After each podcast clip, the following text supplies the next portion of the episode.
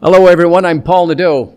Today, I thought I would talk a little bit about dignity and respect, the importance of giving people dignity and respect. In a world that is so so much in conflict nowadays, people are just angry with one another, and people are shouting these terrible things. They are there's a lot of racism going on. There's a lot of just evil stuff, and politics are separating people. The pandemic has separated people. The religious beliefs have separated people. Sexual preferences have separated people. Identity has separated people. We take a look and we see so many angry people with one another, and we imagine what it is that we could possibly do to change the situation. Well, I believe that change comes from within. We have to be willing to change in order to change the world. That starts with you. That starts with you and me. It starts with the way that we treat one another, the way that we provide dignity and respect, the way that we handle situations that come our way. It really comes down to us. Why worry about the rest of the world when we have to worry about ourselves first? So let's talk about ourselves. I'm going to tell you a story. The story is a true story. It happened to me back in 2005. In 2004, I'll go back a little bit earlier, I was on the police department and I was working as an instructor at the Police Learning Center. And I was teaching police officers the importance of interrogations and negotiations. And an opportunity came my way to asked to go to the Middle East as a peacekeeper and train Iraqi police officers during the Iraq War. In 2005, Iraq was at war, and Iraq was in desperate need of police cadets to protect their country. Their country was being bombarded, lots of violence in their country. Well, they were at war. So when this opportunity in 2004 came my way to apply to become a peacekeeper, I gave it a lot of consideration. I thought to myself, this is uh, an opportunity for me to, to do my part in the fight against terrorism. And I went to my family, my wife and my two children at the time, and I told them that I was wanting to put myself out there go down to Jordan. That's where the peacekeeping mission was going to be. And I wanted to do my part to help fight terrorism, become a peacekeeper, and to train the Iraqi police cadets. I wasn't going to go without the permission of my wife and my two children, and they talked about it. It meant me leaving and, and being deployed for a minimum of six months, not to mention that I could be killed, right? Iraq was at war. This was a war area I was going to be deployed to. Anything could happen. It took them a while to come up to a decision, but they agreed to let me go.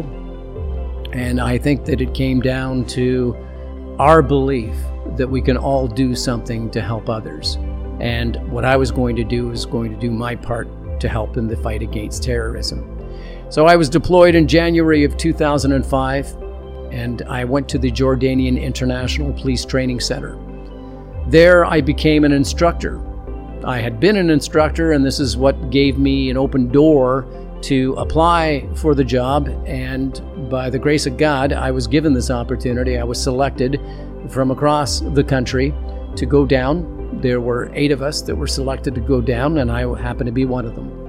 And what a great opportunity. I was so grateful. And I was scared. I was scared because I was tuning into CNN, reading the news, and everybody in the Middle East, to my belief, was a terrorist. Everybody was a terrorist, and I was probably going to go and, and die within the first week. And I was very frightened. Um, when I left, I thought to myself it might be the last time that I would see my family. And I gathered the courage to go and to do the very best that I possibly could. When I did arrive, as I said, I became that instructor. I had uh, two other international instructors that were under my umbrella, and we were going to be teaching human rights and criminal investigations in our class. Now, here's the situation Iraq was at war, and they were in desperate need of police cadets. So, at the Jordanian International Police Training Center, where I was training the cadets, they had 3,000 Iraqi police cadets come eight weeks. Every eight weeks, 3,000 police cadets would come to the Jordanian International Police Training Center to be trained on how to survive, how to investigate criminal activity, how to use firearms, how to deal with explosives, how to treat each other humanly. There was a number of different courses that they would go through. And I had a class of about 50 to 60 police cadets come into my area every two weeks to be trained on criminal investigations and on human rights. So every two weeks, I'd get a fresh class of cadets. Now, these cadets ranged in the ages between, believe it or not, 16 and probably 70. That was quite the age range. And we had all kinds of, well, people from different walks of life. Some of the cadets did not know how to read or write, whereas other cadets came to us with university degrees. Iraq was in such desperate need for police cadets.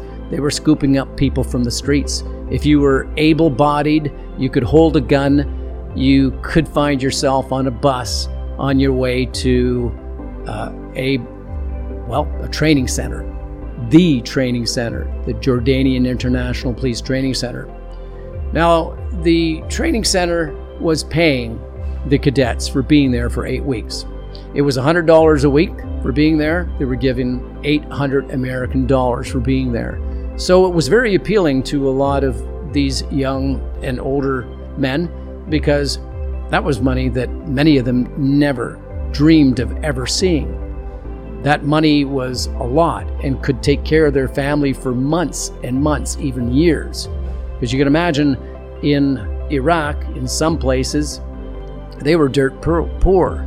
And some of them were coming from small villages where their only source of income was selling a couple of coffees a day to passerbys in order to try to feed their family and many of the men had uh, one or two wives and several children, and they were barely making it by.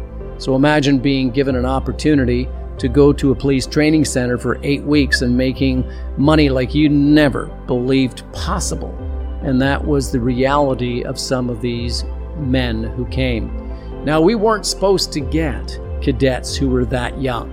We, weren't, we were supposed to get cadets who were 18 years of age and older And I think the limit was 60 years of age, but the cadets were coming in regardless because Iraq wasn't able to examine their backgrounds or find out who they really were other than their identity, their names. They couldn't vet these cadets enough. So we were getting Sunnis and Shiites of all ages and all backgrounds educationally, and regrettably, we were also getting men who were suffering from mental illness, men who were suicidal because, again, Iraq couldn't vet these cadets properly. So we were getting depressed people who were scooped up pretty much from the streets and taken to this police training center where they had no idea what was going on. I want you to also imagine something else that many of those men who came to the police academy miles and miles away from their, their country, we were located apparently in a secret place in the middle of the desert. It wasn't that secret. It was one road going into Iraq, and we happened to be on it. And uh, you could find us easily enough, which meant that terrorists could find us as well. A police training academy with 3,000 police cadets and dozens and dozens of international instructors all in one location. What a great target for terrorists, right? You would think. And they thought so too. So, as an instructor, as an international, we were warned that we could come under attack at any time. There could be a missile that would be launched right into the middle of the academy, and everybody could die. We were told that. Now, when we have 3,000 police cadets, many of them have never been away from home, and now they find themselves miles and miles and miles away from home, never having even been on an outing away from their family for one night. Can you imagine this? In North America, where you are in the world, wherever you happen to be watching from, you might have been on the holidays, you might have gone to, well, you might have gone to, uh, school away from home. You might have gone on holidays and just been away from your home, but many of these men had never been away from their homes. They'd never been away from their families, and now they were away from their families for eight weeks. You can imagine the loneliness that sets in, the just the feeling that you're disconnected from the people that you've always been surrounded with. So there was a lot of depression and sadness that went along with the stay that these men were uh, exposed to, having to be away from their home. I mentioned to you that we had Sunnis and Shiites, and they didn't always get along, as you can well imagine. There's been a history there, and I couldn't begin to explain to you uh, why and, and, and what it all involves, but I know that there was a lot of anger between these two. We also had something else drop in to the mix. We had terrorists who had infiltrated their way into the academy very easily. All they had to do was grab a police uniform, sign up, or jump into one of those buses, and they found themselves at the academy. Imagine this we had Sunni Shiites and terrorists in one place. And the terrorists were there for a reason. Not only were they getting paid $800 for being there, they were getting trained.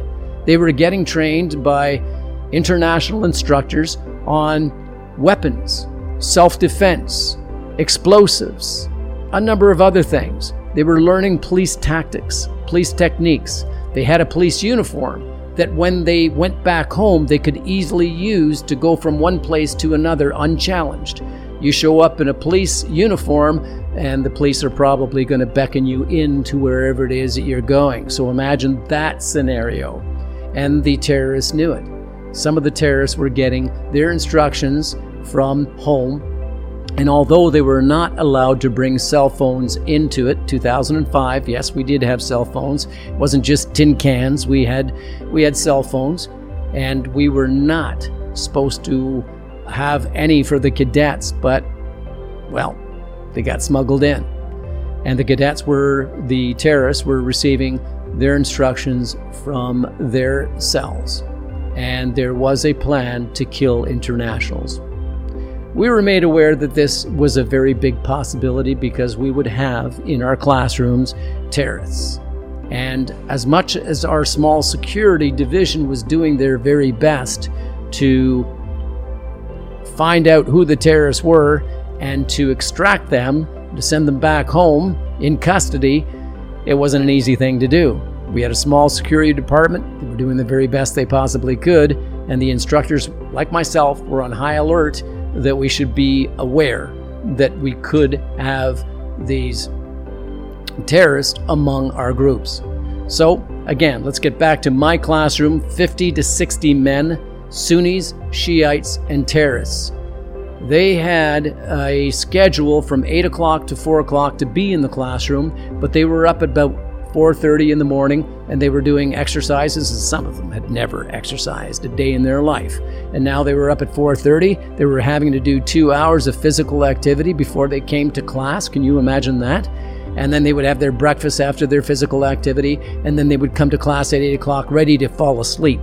And if you were a boring teacher, you were a boring instructor, that's exactly what they would do. They would fall asleep. They were sitting in these very uncomfortable chairs in hot classrooms. We had jugs, these five gallon jugs of water in the back of the classroom, and the cadets would be drinking from these jugs. We went through several, several of them a day, and my job was to teach these cadets and to make sure that there wasn't any conflict and to make sure that they weren't going to kill each other and to stay alive myself.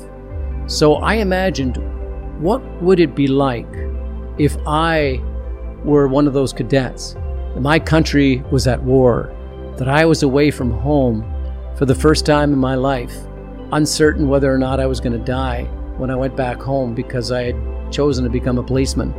What would it be like for me to be there listening to an instructor from another country when another country was there at war with me? How would I feel? Wow. I'd feel pretty bad. I'd feel angry. I'd feel a number of different things. In fact, 9 11 had happened, right? And some of the instructors were treating some of these police cadets like animals. They were yelling and shouting at these police cadets, calling them every name in the book and blaming them for the attack, the 9 11 attack. And these cadets knew it, that they weren't appreciated, that they weren't welcomed, and that some of them just absolutely hated them. So here I am, about ready to welcome a class of 50 to 60 police cadets, imagining what it must be like to be in their shoes. And I think we have to do that. I think it is so powerful to imagine what it would be like to be in the shoes of the other person. I did this when I was working in the Special Victims Unit.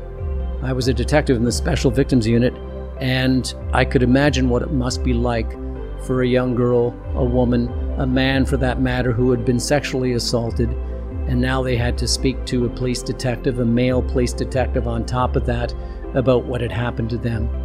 And the male detective, like myself, would be asking for the details of this horrific, horrific incident. And I empathized. And I tried to put myself in their shoes and imagine what that would be like. In the police academy, about ready to instruct 50 or 60 Sunnis, Shiites, and terrorists, I imagined what it would be like to be them. So I decided that I was going to welcome them in a warm and confident way. So I would greet them and I would put my hand over my heart and I would say, my name is Paul. I'm from Canada, and I am going to be your instructor for the next two weeks. I want to make your stay here pleasant. I want to help you. I want to teach you what I know so that you may be able to apply it in your own country. I'm here to treat you with dignity and respect, and I would expect the same from you. I would like this to be a pleasant experience for you. I'll make every effort in doing so, and I hope that you all enjoy being here, and I'm here for you. So that was my spiel to the cadets. And uh, I followed through. I taught them and I made it fun.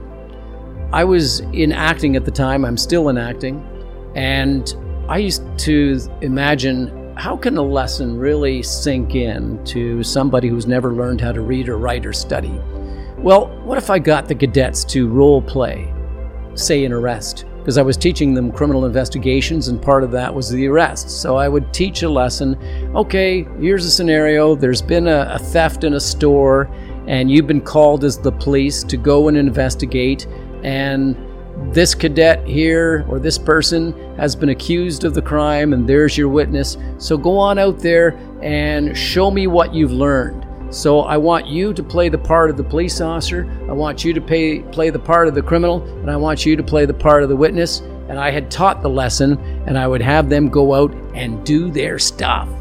Man, they loved it. They absolutely loved it. They got up, and some of them even got dressed for it. If I were to give them an assignment the day before, I'd say, okay, tomorrow, Abdul, you're going to be the police officer, and Mohammed, you're going to be the, the thief, and I'm going to get two other people to be witnesses, and I would give them all their assignments. They would go, and they would actually role play in their barracks, and the next day they would come, and some of them would have sheets, and they would just, like when I talk about, they, they'd have bed sheets and they would wrap themselves up in it and they would have fun and they would play.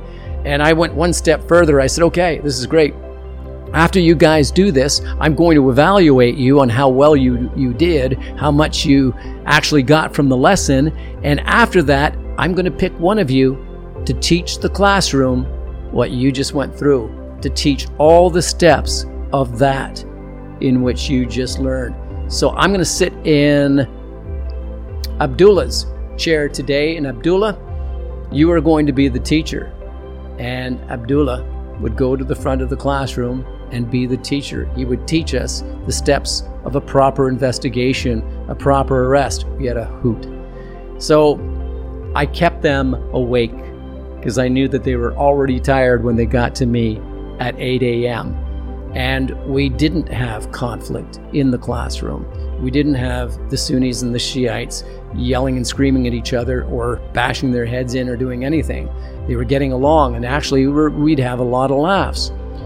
When three o'clock rolled up, I still had another hour to teach, and it occurred to me that the day is long, for them especially.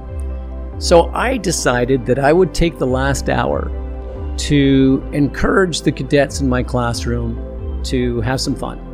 And at the time, and which is still very popular today, American Idol was just getting launched, and we had a Canadian Idol here in Canada, the television show, and people would get up and they would sing, and uh, everybody they would be judged on their singing, and everybody would have a good time, right? So I decided that I was going to bring this into the classrooms. What I said to the cadets is, does anybody here know how to sing or tell stories? And when I first did this with my new class, you could see the arms cross and the faces kind of looking at each other like, what, sing, tell stories? Like, what are you after? And I said, no, because does anybody here know how to sing and tell stories? I had a language assistant because uh, they were Arabic and I'm not.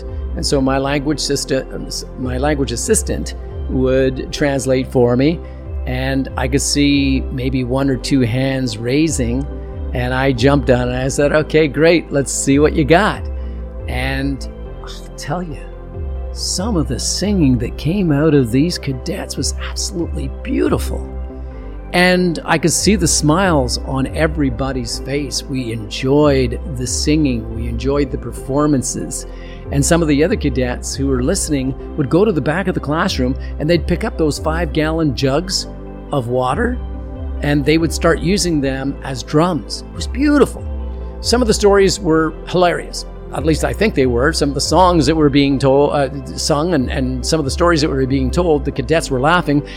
I didn't know what they were saying, so on one occasion, I turned around to my language assistant. I said, What's going on? They're laughing so much. What's happening? And the language assistant says, Well, it was an arranged marriage, and it was the night of their marriage, and she's about to take off her face veil and she did.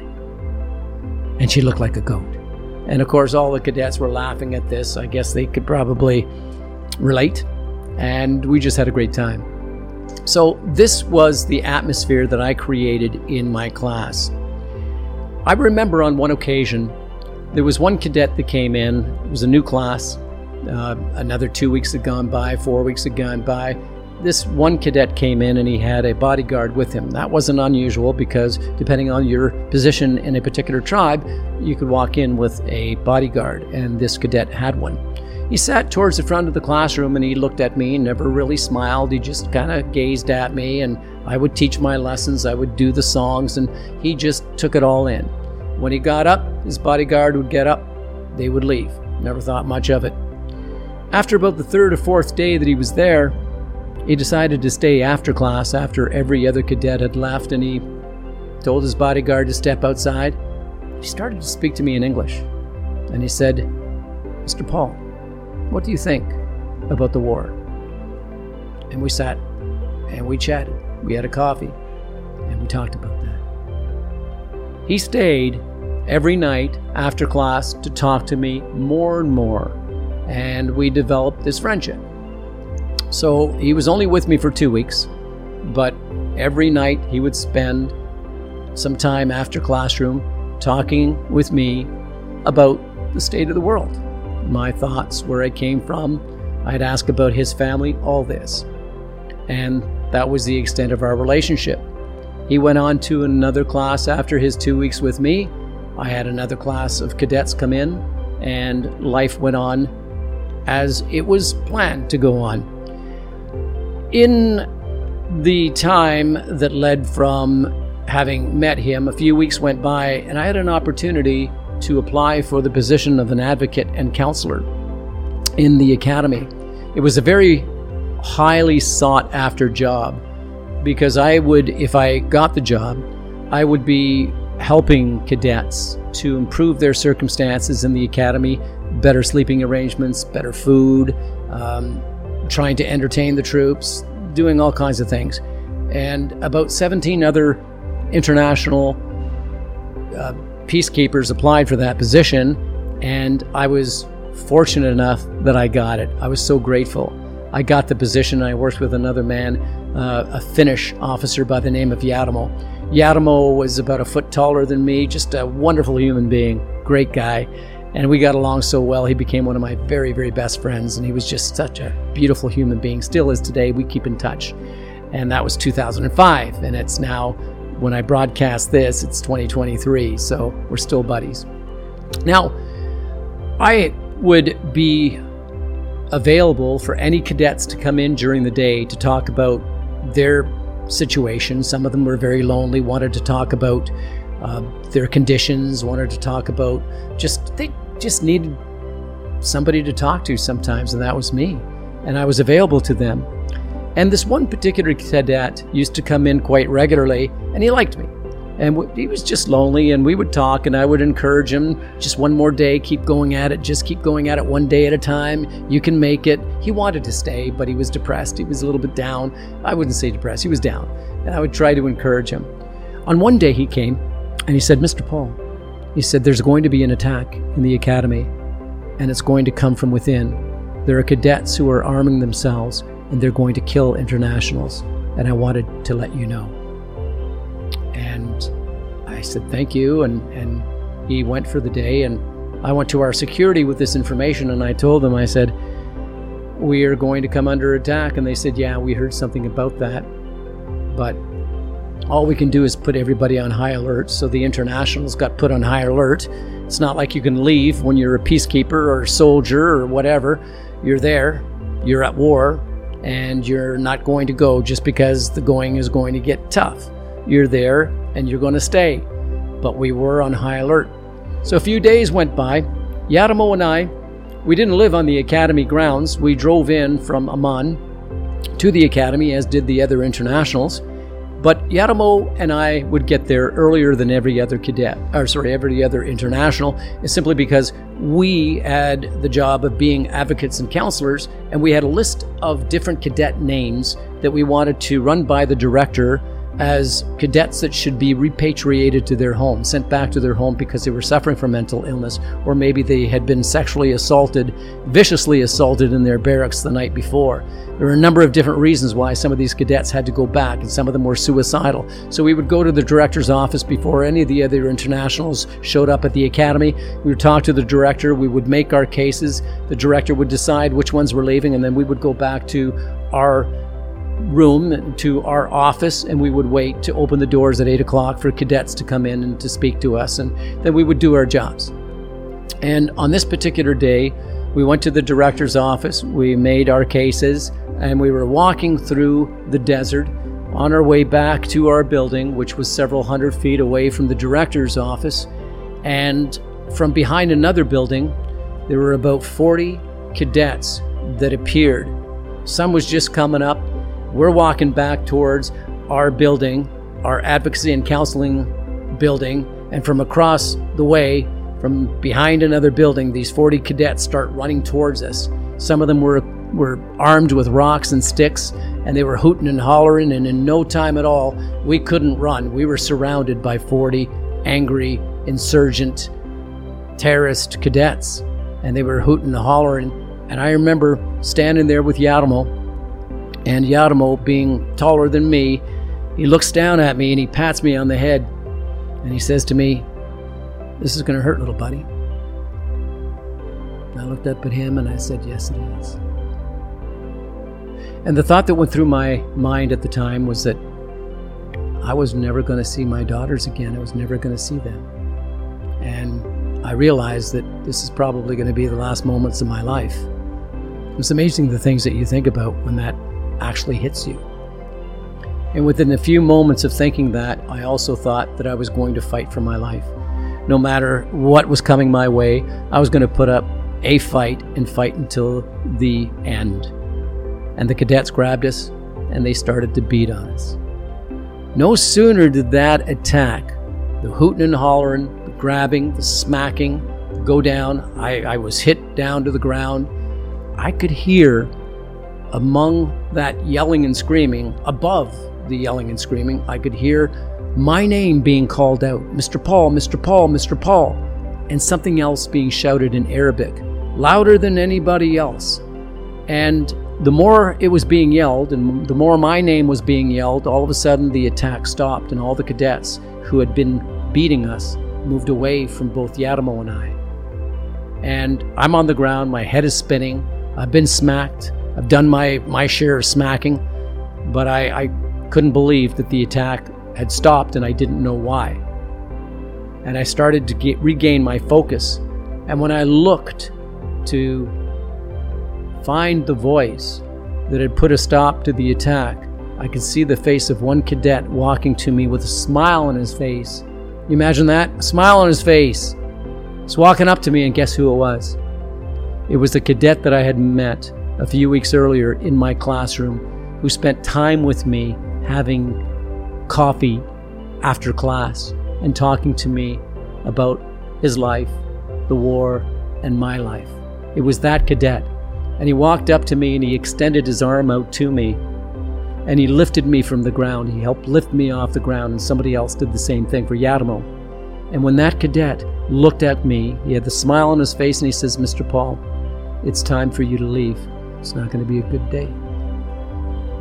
Yadamo and I ran back to our building. We were allowed to live that day we ran back, we picked up the phone, we called our security division. We told them that we were under attack. This was the day that we had been forewarned. And the security at the front gates of the academy, they were alerted, so they locked the anyone from coming into the academy that day. Yadamo and I jumped into our car and we were able to leave the academy and it just became one great big mess inside the academy, but fortunately, nobody died. Now, when I got back home and was nursing my wounds and thinking about this whole thing, I began to question why I had been spared that day and thinking about how lucky I was because I could have been dead and I would have been dead. I, I, truly believe it to this day that I would have died had that cadet not come in and put a stop to it. In the presence of 40 other insurgents or terrorists, call them what you would, their intent was to kill us, and he had put a stop to it. He had allowed Yadamo and I to live. And I'm thinking about this back at my place, thinking, what did that? And it occurred to me it was the way in which I had treated him on an earlier occasion, with dignity and respect. The way that I had treated every one of the cadets that came into my classroom, despite the fact that they may have been terrorists, I treated everybody in the same way, with dignity and respect. And now I was alive because I had treated him with dignity and respect. He was arrested along with the other uh, cadets and several others who had planned attacks on the academy that day, and he was repatriated to his country. And I imagine that he actually paid for my life with his very own. I'm not kidding. He went against his terrorist cell's instructions. They had given given him an order and he went against them. And you don't do that. Imagine going against a crime boss a mob boss and saying, No, I'm not going to do what you say. I'm going to do it my way. What do you think that would translate into here in North America, Italy, wherever, let alone the Middle East? Terrorists. Imagine this. So I think that he paid for my life with his own. I'm here because a terrorist saved my life. When I started talking to you about this, I asked you, how is it that we change the world? Well, we change it with our very selves. We change it with the way that we treat one another. We change it by asking questions. We change it by not judging each other so harshly that we allow people to express their own opinion without judging them and putting them down. We may not agree with it. I'm not saying agree with everybody, just be this bobbing head that says, yeah, yeah, yeah, yeah, I agree with you. No, you don't have to. But you can certainly allow them to express their opinion, have their beliefs without you breaking them down. And the same is true is that we may not always agree on whether or not we should vaccinate or wear masks or whether or not this pronoun should be used or that pronoun should be used. There's got to be a better way in which we can all connect because we are from one race, folks. One race. We're from the human race. That's one race. We are all brothers and sisters. Take a look at our ancestors. We're all from the same family. Why is it that we're at each other's throats? Why is it that we don't start treating others with the same dignity and respect that we would like to be treated with in return?